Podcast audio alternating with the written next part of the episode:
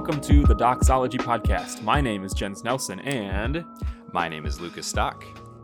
yes, this is a podcast dedicated to journeying together on the road that is the Christian faith. We thank you for joining us as we explore, discuss, and grow as followers of Christ. So, Lukas, it is May 10th.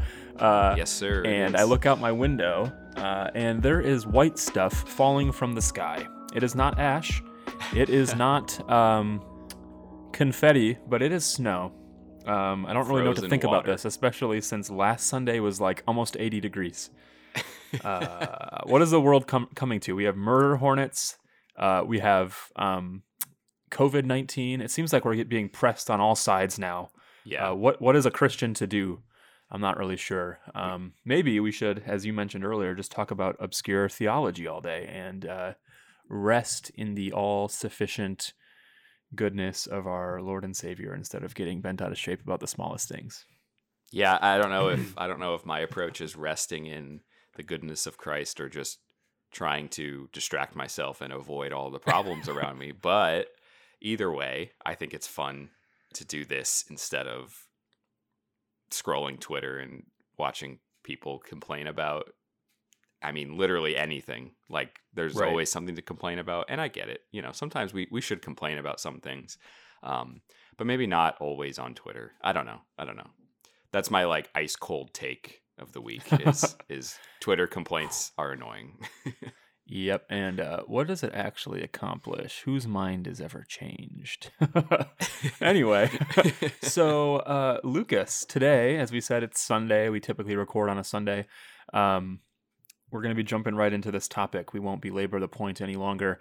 Uh, today, we're going to be talking about theosis, or as you like to call it, Uh, deification or divinization or All right. theosis, depending on your preference. Um, I think for simplicity, uh, you know, theosis is is sort of the Greek, you know, the term that comes from the Greek for this idea. There's some other I, other Greek terms as well, but I think for simplicity, you know, maybe let's call it deification. Uh, going forward, just I, I think it does a pretty good job of capturing a little bit of the idea behind sort of what this doctrine um, really is all about. Um, and Well, these three yeah. words sound a little foreign, especially if you grew up in many of the circles that, you know, we found ourselves in as kids. So, you know, these words might sound kind of kooky. Can you maybe go into uh, maybe a definition and explain what you mean? Yeah.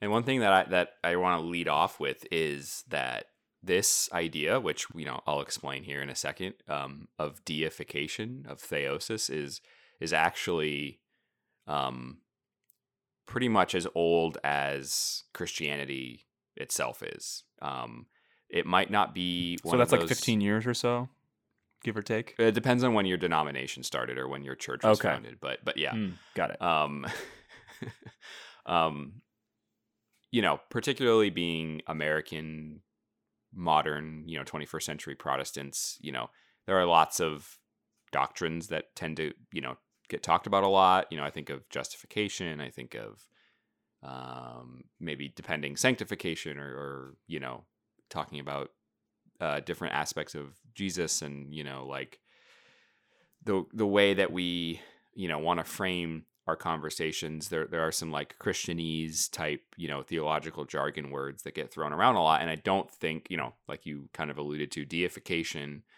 theosis divinization it's not one of them but that's not because it's something new or something you know that we should be avoiding as much as it's just something that we haven't talked about and one of the things i wanted to accomplish today is sort of give a little bit of a of a view of why I think we should reclaim it and why I think we should um, not be worried about it or not be avoidant of it. So, without further ado, um, basically, to put it in Western terms, um, it's it's the doc it's a doctrine of salvation that kind of encompasses you know a little bit of both justification and sanctification. So usually, you know, in sort of the the typical, you know, reformed type Ordo Salutis um, and that's that's little r reformed. You know, like pretty what is much. Ordo Salutis? Um, the the order of salvation is sort of the way I remember learning it. Um, sort of the different It's sort of like a logical order. Like it's not necessarily Right. like you're in this step, now you're in this step, now you're in this step. It's sort of like the natural, logical progression Mhm. of of salvation. Right. So we think of the parts of, you know, if if we kind of take our salvation experience and break it into different parts, um, we might think of justification, you know, sort of that legal, um, you know, probably if you're a Protestant, that one time event where you are made just, you are made right before God, you are declared righteous. Um, and then sanctification, sort of that ongoing work of the Spirit in the Christian's life of discipleship, where we are more and more being sanctified, being set apart, being conformed more and more to Christ's image, as Paul says in Romans. Um, you know, pointing towards and eventually culminating in the end time when we ascend into heaven and, and we are glorified forever in eternity. That's sort of, you know, breaking those pieces up into different different things. Um, different, you know, sections of salvation, I guess we could say, or different different parts of salvation that we can sort of talk about separately. Um, theosis, de- deification, we, we can kind of think of it more or less corresponding to the idea of justification and sanctification. So another way of saying that um, it's it's a process of sanctification of Christians whereby they become progressively conformed to God a, con- a conformation that is ultimately demonstrated in the transfiguration of the just in the heavenly kingdom. Um, so this this is sort of what it corresponds to. Um, the way that I like to talk about um, deification is in a quote, a pretty well known quote from Saint Athanasius the Great. I believe he was the originator of this quote. Um, he What do you have to do to like get that title of the Great? Like, what is it? Like, what what, what Mhm. if it, we have Lukas the Great and Jens the Great? Like, what do we have to do to reach that status? I believe in the Eastern Church, it, there's actually like a specific, um, like the titles they get. Like, like there's there's this guy named like uh, Saint Simeon the theologian, and like to be uh to be the theologian is like you have to. There are specific um, okay. reasons, or like Maximus the confessor. To be a confessor means like you. I think you have to be martyred, or you have to be um, persecuted, or, or and you know hold fast, or I don't know, but. I think there are specific guidelines, so we could probably do some research. I don't know if you if you know any Orthodox priests in your area. Maybe you could ask them; they might know. Oh yeah, the guy that lives next door. Um, Anyway, sorry. so uh, he became man. So so he meaning meaning God, or specifically Christ, the second person of the Trinity. He became man that we might become God. Is is the sort of classic formulation of this doctrine that we might become God. So right here, I think immediately is where we see some of the reasons this isn't always even when people do talk about it here in you know western protestantism maybe it feels a little funky. Maybe it feels a little uncomfortable to think about man becoming god. So i think it's important to keep in mind that this is an ancient doctrine that is shared throughout as we'll see pretty much every stream of christianity. What does it mean for man to become God? Well, first of all, it, it does not mean that the distinction between creature and creator, the distinction between God as divine creator, you know, eternal being, and us as created finite beings, it does not mean that that distinction is somehow blurred or erased. We don't want to think of some kind of equivalent to like nirvana or you know, I love that band. Being being losing our individuality as we're just sort of absorbed into you know some nebulous divine existence. That's not what we're talking about. Um it's a christian doctrine that comes straight out of the bible um, and especially in the East, it's pretty much the like the basis of, of their soteriology of, of their doctrines of of sal- doctrine and theology of salvation and how they um, how they talk about salvation. So it's it's deification. We're being made like God. You know, think deity, God, you know, deification. It's a process by which we are made like God. Um, uh, it's it's the manner in which God saves his elect by mercifully initiating them into his communion and his presence. So there's a lot of overlap with things that we already like to talk about, I would say. Union with Christ, um, sanctification, being made, you know, conformed to Christ's image and being becoming more and more like him, you know, being in the first place, being made in the image and likeness of God, you know, from Genesis 1. Um, but it's a it's a a lot of ideas, like I said, that we're used to talking about, formu- or formulated or expressed in a way that maybe we're not super um, used to hearing, especially if we okay. don't come from an Orthodox background or, or have you know exposure or familiarity um, with Eastern Orthodox theology and, and and thought. So I think I mean this sounds maybe so you've kind of mentioned already that this is sort of a historic doctrine. It's one that finds its roots in um, especially Eastern Orthodoxy and Eastern theology. Um, are you able to show that this does not only rest there, but that this is expressed not only historically in an ancient context, but has um, gone through the millennium even till today? Yeah, definitely. Um, so a little disclaimer a lot of what I'm doing right now is I'm sort of scrolling through a 15 page paper I wrote on theosis in church history for a historical theology course I took in seminary. And um, what I was doing was tracing the history of deification um, and taking a look at where it shows up in church history um, and following it through you know the course of the centuries and seeing who said it what it meant to them that kind of thing so hmm. i'm going to fly through this because it's it's not you know i get i mean actually through the power of the internet if you're really curious i guess i could send you um, a link to this paper if you you know we could even put it in the show notes yeah yeah that that's probably a good idea i mean it's a 15 page seminary paper it you know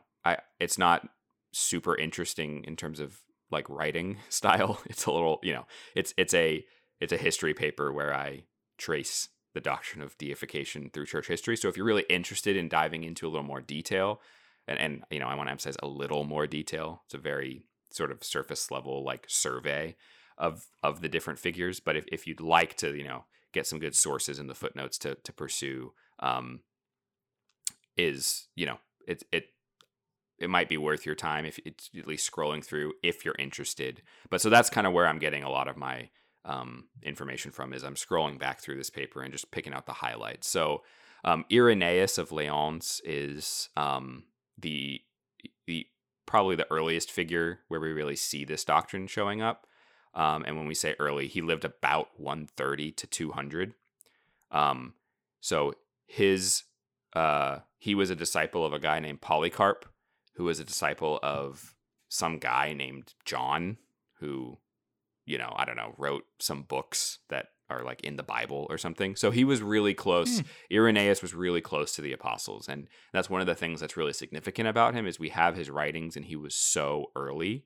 Um, he, he was literally just one generation removed from from studying under the apostles. Um, so he he wrote a he wrote um, a big work called Against Heresies.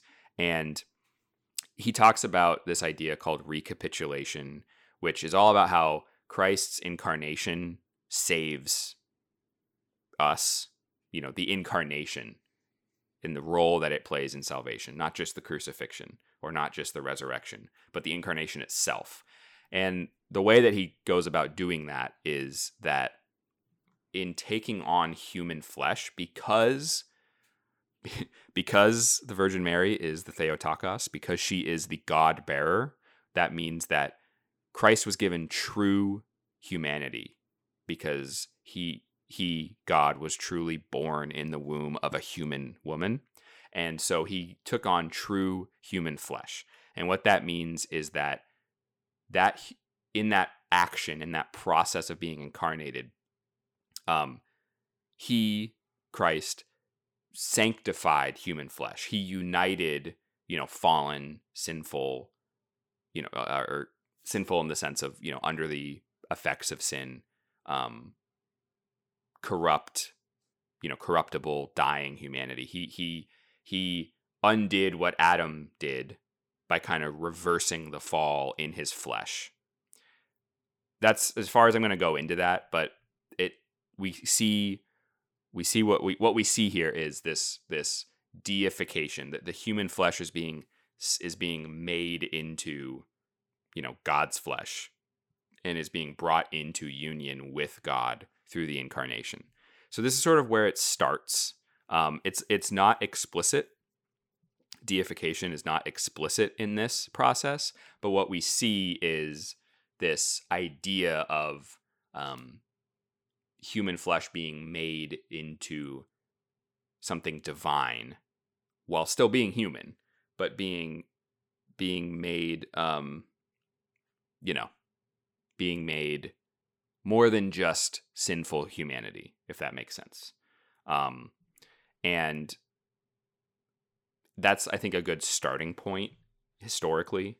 Um, first of all, it's super early, like I said, which is significant because it's not some like innovation later in church history that someone just randomly came up with. Um, but also, it's very, very incarnational and the incarnation plays a big role in it, and we'll see that going forward. Um, we've already mentioned Athanasius. Um, he was a very big deal fighting against the Arians and their heretical view that Jesus was not fully divine. Um, he also um, placed a big emphasis on the incarnation. He has a great little book. Uh, my edition is like 80 pages or something. It's not that long, called On the Incarnation. Um, and he sort of continues a lot of the themes that we see in Irenaeus um, and this idea of um, the, the, you know deification playing a role in our salvation. Um, what's what's really kind of interesting is that um, he's in his defense of the deity of Christ against the Arians who were teaching that Christ was was a created being. He he uses deification as sort of like an argument that Christ was um, was divine, because he says man, if joined to a creature, was not deified unless the Son were truly God, nor was man brought into the Father's presence unless he had been his natural and true Word who had put on the body. So it's it's almost like he's assuming like, oh well, you know, we couldn't be deified if if Christ was a creature. So Christ couldn't have been a creature, which is just kind of interesting that even this early, it's it's it's almost assumed because we see in the incarnation the union of of of human with divine, um, and not just united, but being glorified, transfigured, sanctified. Um, and then this continues through other significant church fathers, the Cappadocian church fathers, Basil of Caesarea, Gregory of Nyssa, and Gregory Nazianzus. Um, and we see in, in you know my my boy Cyril of Alexandria. Um, we see this this very with him it was very sacramental. You know, through the sacraments where we are being we are being brought closer and closer to union with Christ. Christ is indwelling in us through the um, through the sacraments and as we are becoming sanctified through the process of faith. Um, we see in Augustine, who is the most significant church father for Western Christianity, um, because he wrote in Latin, which was the language that theology was done in the West. Um, he, we see um, that he, you know, he it's not sort of associated deification is not really associated with Augustine quite as much as like somebody like Athanasius. Um, but you know, we here he says, "Let us rejoice and give thanks, for we have been made not Christians, but we have been made Christ." Uh, he says, "In order to make gods of those who were merely human, one who was God made himself human." So we see this sort of classic, you know, that that sort of God become man, man become God kind of formula. Augustine sort of rephrasing it in his own in his own way.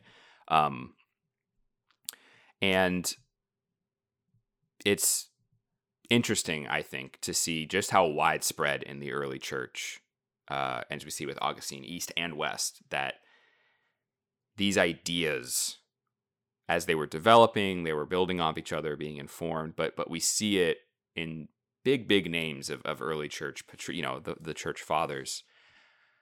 It played a really big role in the way they talked about salvation, um, and I think it's significant to note just how big a role it played and how widespread it was. Now, you may be thinking, well, who are the church fathers? I don't care. You should care. Maybe that's another episode. But if we move further through history, we see it pop up in Thomas Aquinas, which, even if you're not a Roman Catholic, Thomas Aquinas is, you know, his influence is is you can't overstate how important Thomas Aquinas is for medieval theology for Roman Catholicism to this day. Um, and because of that, indirectly, Reformation theology, because the Reformation came out of the medieval Western Roman Church. um, he doesn't necessarily emphasize deification the way that some earlier, you know, Eastern fathers did. Um, but you know, he does say in his in his masterpiece to the Summa Theologica, he does say it is as necessary that God alone should deify, bestowing a partaking of the divine nature by a participated likeness, as it is impossible that anything save fire should enkindle. So he's saying that God has to be the one to do it, of course, but he's also saying it's this natural thing, this bestowing of a partaking of the divine nature by a participated likeness. So we see it in Thomas Aquinas. Um, and this is where we, I'm going to take a little bit of a the left turn into the Reformation. Um, we see it in Martin Luther. He really emphasizes union with Christ. Um, he emphasizes the Eucharist as the as as a sacrament of unity, um, being incorporated together as Christians with each other, all the all Christians across all time, and with Christ. Um, he says that this fellowship is of such a nature that all the spiritual possessions of Christ and his saints are imparted and communicated to him who receives this sacrament. Again, all his sufferings and sins are communicated to them and thus love engenders love and unites all. So this this communication this participation that we see um and interesting i'm no expert but there's this this school of thought in lutheran studies coming out of finland um that had you know in, in the last i think couple maybe 15 or 20 years has has emerged that um, argues that deification is is a really important element of Martin Luther's thought, um, which is just is just interesting. Um, we see this this is the kicker for me. If if even this guy has it, it's got to be real, right? So for John Calvin, just like Luther, union with Christ is really really key when we're talking about salvation. Um, mm-hmm.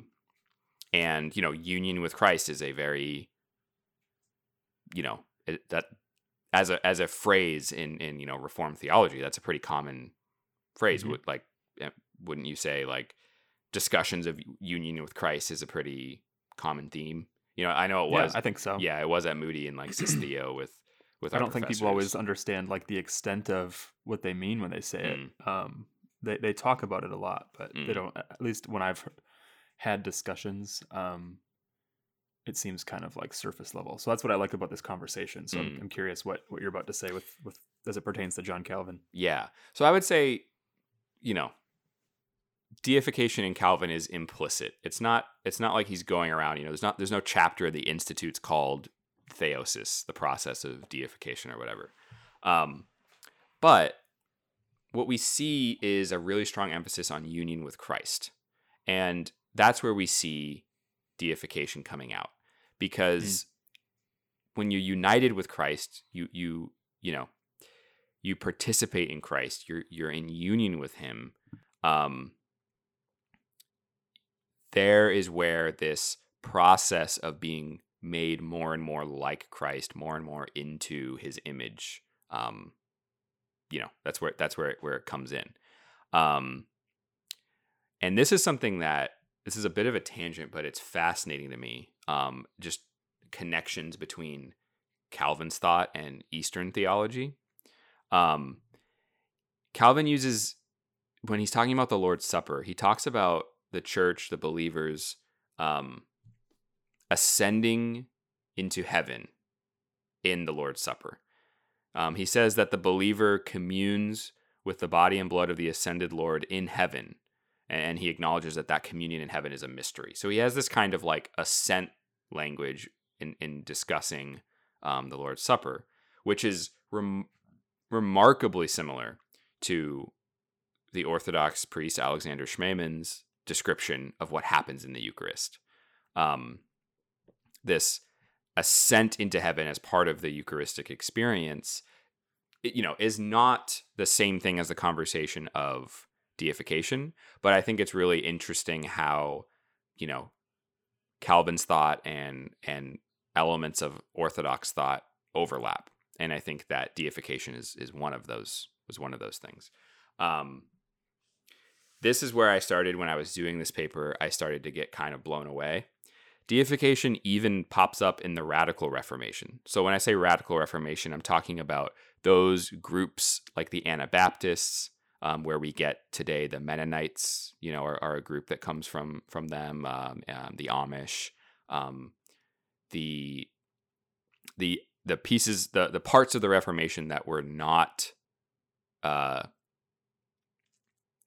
not i'm trying to think of how to like simply say it you know not like the english reformation luther calvin zwingli but sort of the the more those who were going it's called one of the reasons it's called radical those who were going you know sort of further in the reformation. So the the, the people in the reformation who were advocating for believers baptism the anabaptists that's going a lot further than where the the the more traditional reformers wanted to go. Um, so, anyway, even in the Radical Reformation, which they were doing a lot of things like they were getting rid of a lot of traditional theological formulations and practices. Um, but even there, we see these motifs. Um, and we see it again here in the Eucharist. There's a guy named Caspar Schwenkfeld, um, and he says, I, be- I believe he was an Anabaptist uh, guy, and and he says, in reference to communion, Lord, the Lord's Supper, eating means partaking of the nature of Christ through true faith.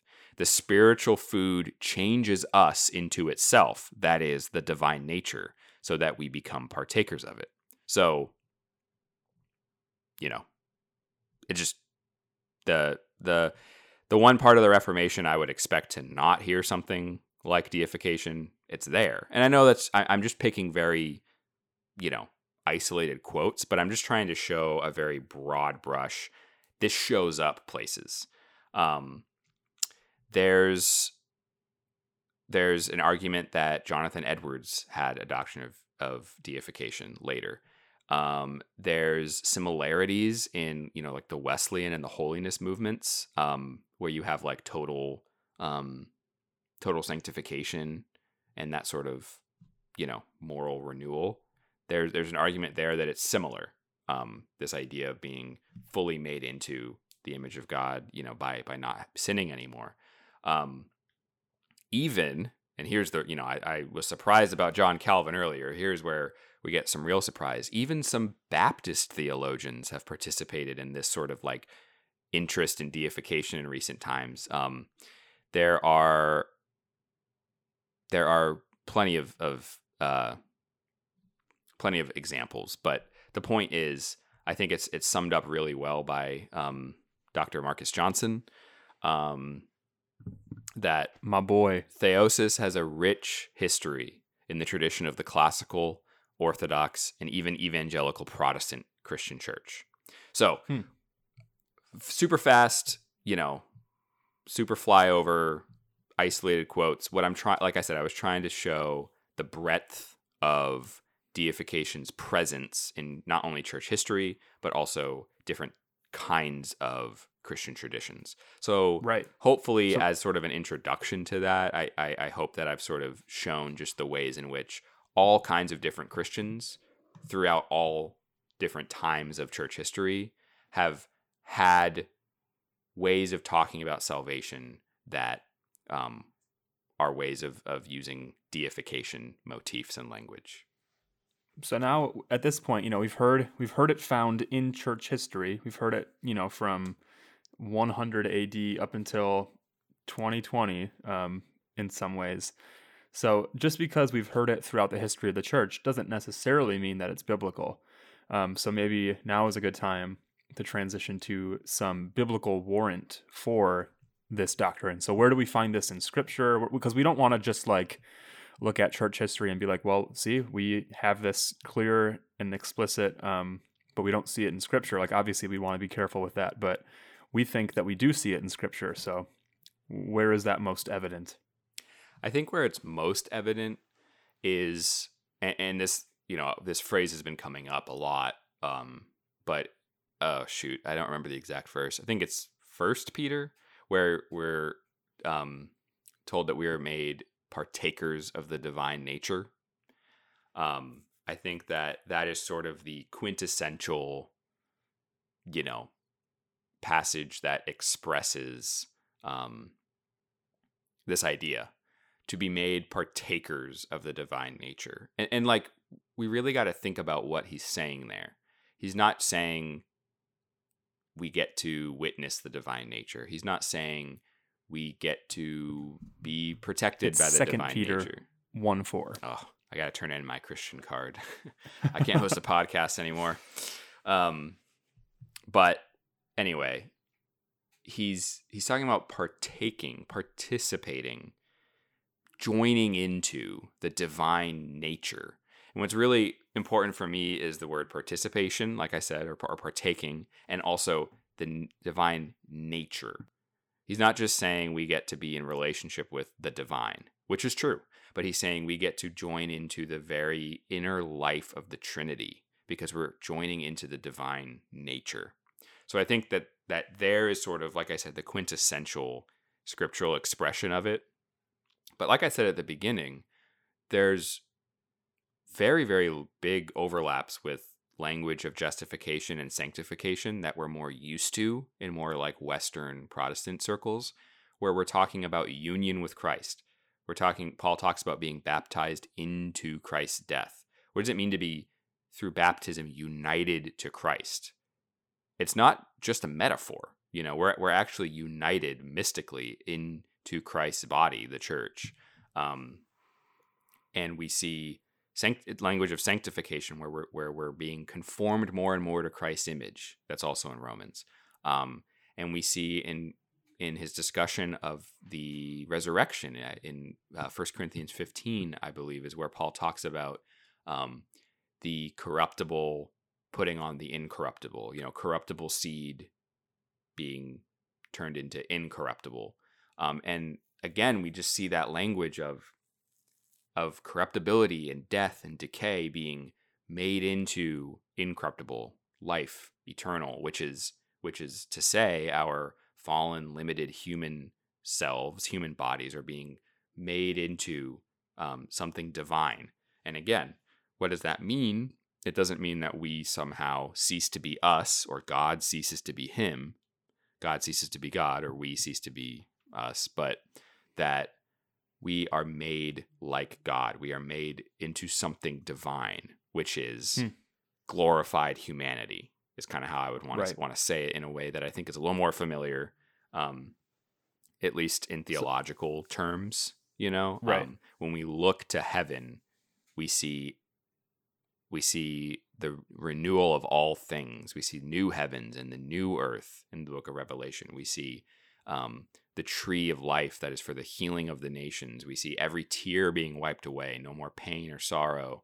That way of looking to the future of, of this glorification of, of mankind is deification is a way of speaking of that process. And then finally, also the transfiguration of Christ, where he goes up on the mountain and um, with with the three the three homies, and he sees um, they see him talking with Moses and Elijah, and um, you know he's like glowing and they're like falling down like like overwhelmed. That's that's a moment where they're sort of given a, a glimpse into what is their destiny as as those united to christ to be fully glorified fully made divine in the partaking of the divine nature of the holy trinity that we are by grace given the op- the the ability to receive from Christ. It's not something that we, you know, do or it's not something like magical or whatever. It's a you know what he is by nature. We be, get to become by grace, namely mm. divine, never dying, that kind of perfect. You know. Um, so I, I, well, I, I think, it's helpful to say. Yeah. Go ahead. I was just gonna say I, I think that it's well, it's one of these things. It's like the Trinity. There's nowhere in the Bible. Uh, in, That's what I was literally just gonna say. It's funny in in Greek where you're gonna find the word, you know, or you know, in Romans 27, Paul says, you know, here's my doctrine of theosis. That doesn't happen. Um, right. But to say that it's not scriptural, to say that we don't see theosis in the New Testament, in and not just the New Testament, but um, in Scripture through um, the teachings that we do have that are explicitly there, and the the trajectory of of discipleship and Christian life in terms of sanctification, being made a sacrifice and and being conformed more and more to Christ's image, um, is is how we we see deification just sprinkled all through through the scriptures um, even right. if the word isn't there that's right. That's a very different thing to say that the the teaching or the idea isn't there. Well, because God's revelation has always been progressive. Like even for Moses, for Abraham, doesn't matter like who we're talking about. Like God did not just well, on one hand, he did not just like fully reveal himself, and he never has. I mean, we, there's still an, he's an infinite God that we cannot exhaust. Um, but a, as we read through Scripture, as we um, you know, as themes grow, as themes build, um, we're we're getting a fuller, more grand, robust picture of who we are as humans, who God is as um, as Creator, and how, like you've been saying this whole time, how we um, come to participate, how we come to have union with Him, because those are not just like I think you said earlier, they're not just metaphors for an idea. And I think one of the problems that maybe will help us clarify what we're saying, one of the problems that we have I think in our you know 21st century theology is a lot of salvation talk is just pretty much you're at church camp, you know, a speaker gives a little a little message about heaven and hell. Do you want to go to heaven and see grandma again? Of course you do. You raise your hand and suddenly you're, you know, in heaven or something. And I know that's like very simplistic. It's uh, maybe not entirely fair, but there, that is an example kind of of how salvation, Christianity, like that's one way, even if it is a caricature, it is still a representation of how a lot of people think about these things of like, what does it mean to go to heaven? What does it mean to um, have a relationship with Jesus? Um, we're trying to put like theological meat on those bones to mm-hmm. make this conversation more real, um, more robust, more faithful, more biblical.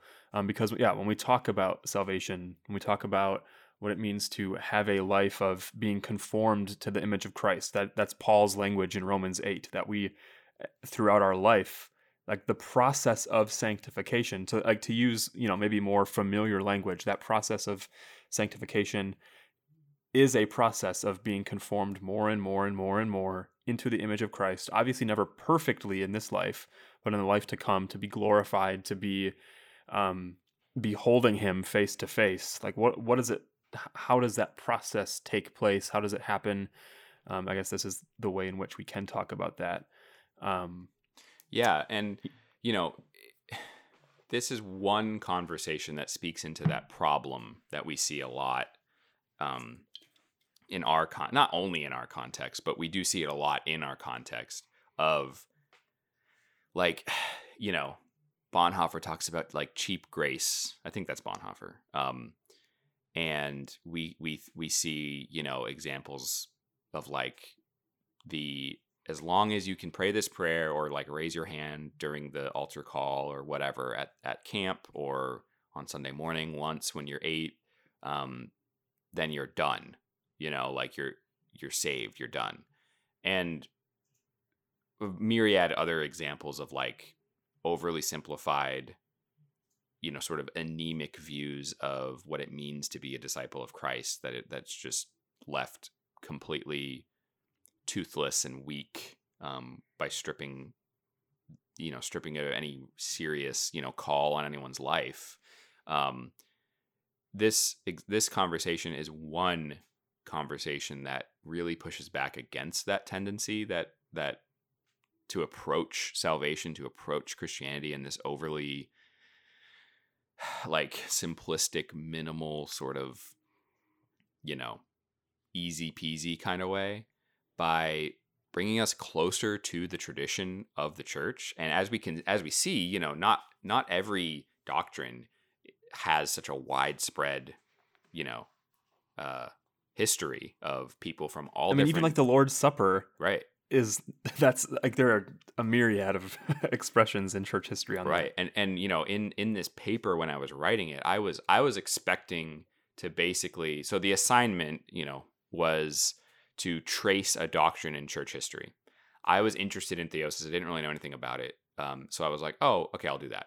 I was expecting to basically start you know with like the early church fathers and then get to like i don't know a few hundred years in and then basically just be like, and since then, Eastern Orthodoxy has continued to talk about it, and that's it. But instead, I ended up writing about every major branch of Christianity all the way up to the modern day. And I don't agree with everybody who I quoted in my paper. I don't agree with everything about the way that the East would formulate their doctrine of deification. I don't believe that it's the only way that the Bible teaches us about salvation. You know, like just I don't know if disclaimer is the right word, but the point is there's more to the Christian life than cheap grace of right. I you know, to really alienate everybody, I was baptized once when I was when I was a baby or or older. So I'm good. It doesn't matter what I do. Oh, I prayed a prayer once when I was little. So I know that, you know, me and Jesus are cool. Um, oh, I prayed a prayer, and sometimes I feel bad, and I pray I pray more prayers to, of forgiveness. So I'm good. You know, I go to church once. That is not the Christian life. Right, that is- we don't see that in scripture. These things are not in the Christian life, and when you dive into the history of the church, when you dive into the just you know more books than any one person could ever hope to read because it's 2000 years of global history you see like I said, this is one of those areas. You see these areas where our weak spots, our te- you know sins, and our tendencies to sort of undercut the real meaning of discipleship and the gospel are challenged. And one of those is, hey, if we're really on the on this journey, being made divine through this ongoing spiritual process, how does that jive with, oh, I prayed a prayer once, so I'm good? It doesn't.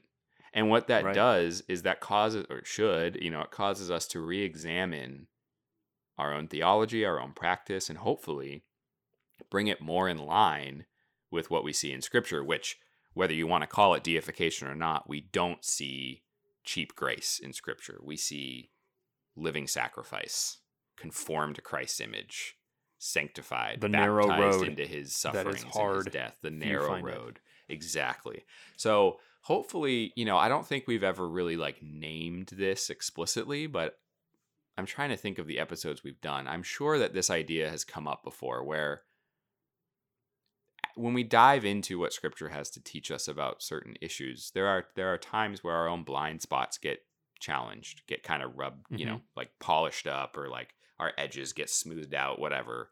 Um, and that's not because everyone who's gone before us is perfect or everything that's ever been said outside of our own experience is perfectly right, but because when we go outside of ourselves, we learn new things, and that helps to point us back to Christ. You know, some things don't do that very well, some things are wrong, some things need to be challenged. But the point is that this conversation hopefully was an example of that, where we could explore something that's that's foreign to a lot of us, Um, but it's really not when we when we actually look at it. right. Foreign in how we in our experience of how we talk about it but not foreign when we when we dive into oh this is what people have been saying all along because this is what the bible says here here and here. Oh i see the connections. Um how does that help me to reevaluate the way i approach salvation? You know um i know for me this has drastically changed the way i look at my my spiritual walk because I'm not just in like this holding pattern where I can I wash my hands once, I'm good to go. I'm just waiting for heaven where I get to like feel good all the time and everything's happy. I hope you're not washing your hands once, especially right now, Lukas. but no, I'm in this process of being made of struggling and killing sin and being made more and more into Christ's image, tran- being transfigured through participation in the divine nature on this faith journey between now and eternity, it's like, whoa, you know, that's a lot more significant than I prayed a prayer when I was seven, you know? right. I don't know. Well, I really like I really like how Robert Letham. So um, we mentioned this dude a lot, and I- I think we've said it's because we both have his Sis Theo, and I have a couple other books by him. But he has specifically in his systematic theology a chapter, or at least like a sub chapter, um, in the broader context of union with Christ. He talks about theosis, and he says, "In becoming man." Christ received and assumed what is ours, and in doing so, sanctified it or deified it, making it fit for fellowship with God. So, again, taking our hum- fallen humanity, Mhm. sanctifying it or deifying it, and making it fit for union with God. In turn, he gave humanity the grace of partaking in the divine nature. It is the idea of union and communion. Just as the deity and humanity in Christ remain what they are, they are in an unbreakable personal union. Mhm. Um, and so for us as as humans now, as as as being human but not being fully human or truly human, like Jesus is the only truly human to ever walk the earth, the only one who was actually what it means to be human. Um, we are being made into that image. Um, and so I thought that was a really good summary, a good summation, I guess, of of sort of what we've been talking about here. And um, I guess if you're looking for a really accessible you know conversation because even even when i was trying to do a little bit of like study and research on this there's there's not a lot um, on this conversation that isn't really confusing Mm. like i was reading through some articles and some blogs and some other stuff and i'm like man people i don't think really understand this but robert letham's Sisteo, um, it's like 10 pages in the you know 800 page book where he talks about this and he even gives like nine theses on theosis that sort of like are a good summary to you know i mean when we think about like union with christ this is the most real union that we can have. Like when we think about that like marriage friendship um, you know being a son uh, you know today's mother's day if you had a mom that's a one union you know you came from this woman which is a very real and deep thing um, yet our union with christ is the most real most amazing union that we can have and at the end of the day that's what we're looking forward to like this life um, journeying on this road um, as christians we are pilgrims along the way um, as we've said becoming more like christ and longing for that day where we will see him and what what better time you know in the midst of killer hornets and or murder hornets or whatever and covid-19 and you know injustice in the news and you know all the crazy stuff going on in this world what greater hope is there than the hope of resurrection the hope of glorification the hope that one day we will see our savior face to face and become truly and fully human Hmm. as we partake in that divine nature Amen. Yeah. i don't know anything else you want to add or do we want to No, I, I that that's it. I think that is a really good way to sort of sum it up. And um, and yeah, his his Letham's um, systematic theology is, as far as systematic theologies go, quite accessible. Um, he has a chapter on aliens Yeah. have you read that one yet I I feel like I did because how can I not? But I can't. it's so weird to can't- be an assist theo yeah, I can't remember the details. So maybe I just like skimmed it. But ooh episode idea interesting. extraterrestrials. Interesting. Let us know if you how you feel about that. um, yeah, so I think I think that you know this is this is really, in some ways, a really complicated conversation, but hopefully, you know, the main ideas are a little, you know, hopefully we were able to express ourselves in a way that wasn't too hard to grasp, like what we're getting at. So, um, I think that um, I was, you know, really grateful to be able to talk about this. I have been excited to talk Yeah. about this since we hatched the idea for this podcast. right in the beginning, I think. yeah. um, so so yeah, definitely, definitely fun. And and you know, let us know. You know, as always, everything, but just especially with this, there are so many places to go further into this topic because it is such a complex and deep conversation in, in a lot of ways. But um, I, I think that we've sort of hit the the main reasons why we think it's important. Yeah. Well, if if we're if we got nothing else to say, we'll close with our customary prayer from this time the Valley of Vision, and uh, then we'll close it out. So this is titled "God All Sufficient."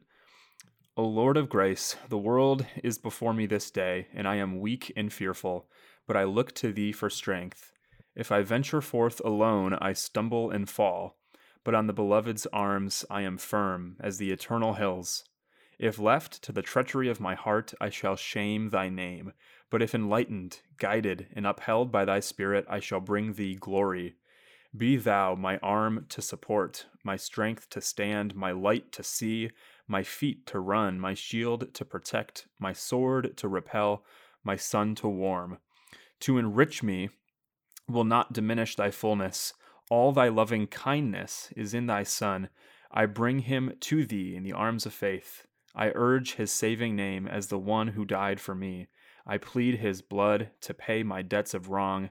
Accept his worthiness for my unworthiness, his sinlin, uh, sinlessness for my transgressions, his purity for my uncleanness, his sincerity for my guile, his truth for my deceits, his meekness for my pride, his constancy for my backslidings, his love for my enmity, his fullness for my emptiness, his faithfulness for my treachery, his obedience for my lawlessness, his glory for my shame, his devotedness for my waywardness, his holy life for my unchaste ways, his righteousness for my dead works, his death for my life. Amen. Amen. Thank you for this conversation, Jens, and thank you, listeners, so much for following along with us and, and listening to today's episode of the Doxology Podcast. As always, if you'd like to connect with us, you can hit us up on Twitter or Instagram at Doxology Podcast. Send us an email at doxologypodcast at gmail.com. Sign up for the weekly email newsletter if you haven't already. Stay up to date with any announcements, with You can uh, do that in the show notes and on the Instagram. hmm And any, um, uh, you know, up to date with with new episodes that are coming out, as well as any big announcements. Um, and feel free on any of those platforms to give us feedback, questions, episode ideas. We love your support. We love you for listening, and we'd love to hear from you. All right, thanks, guys. Later.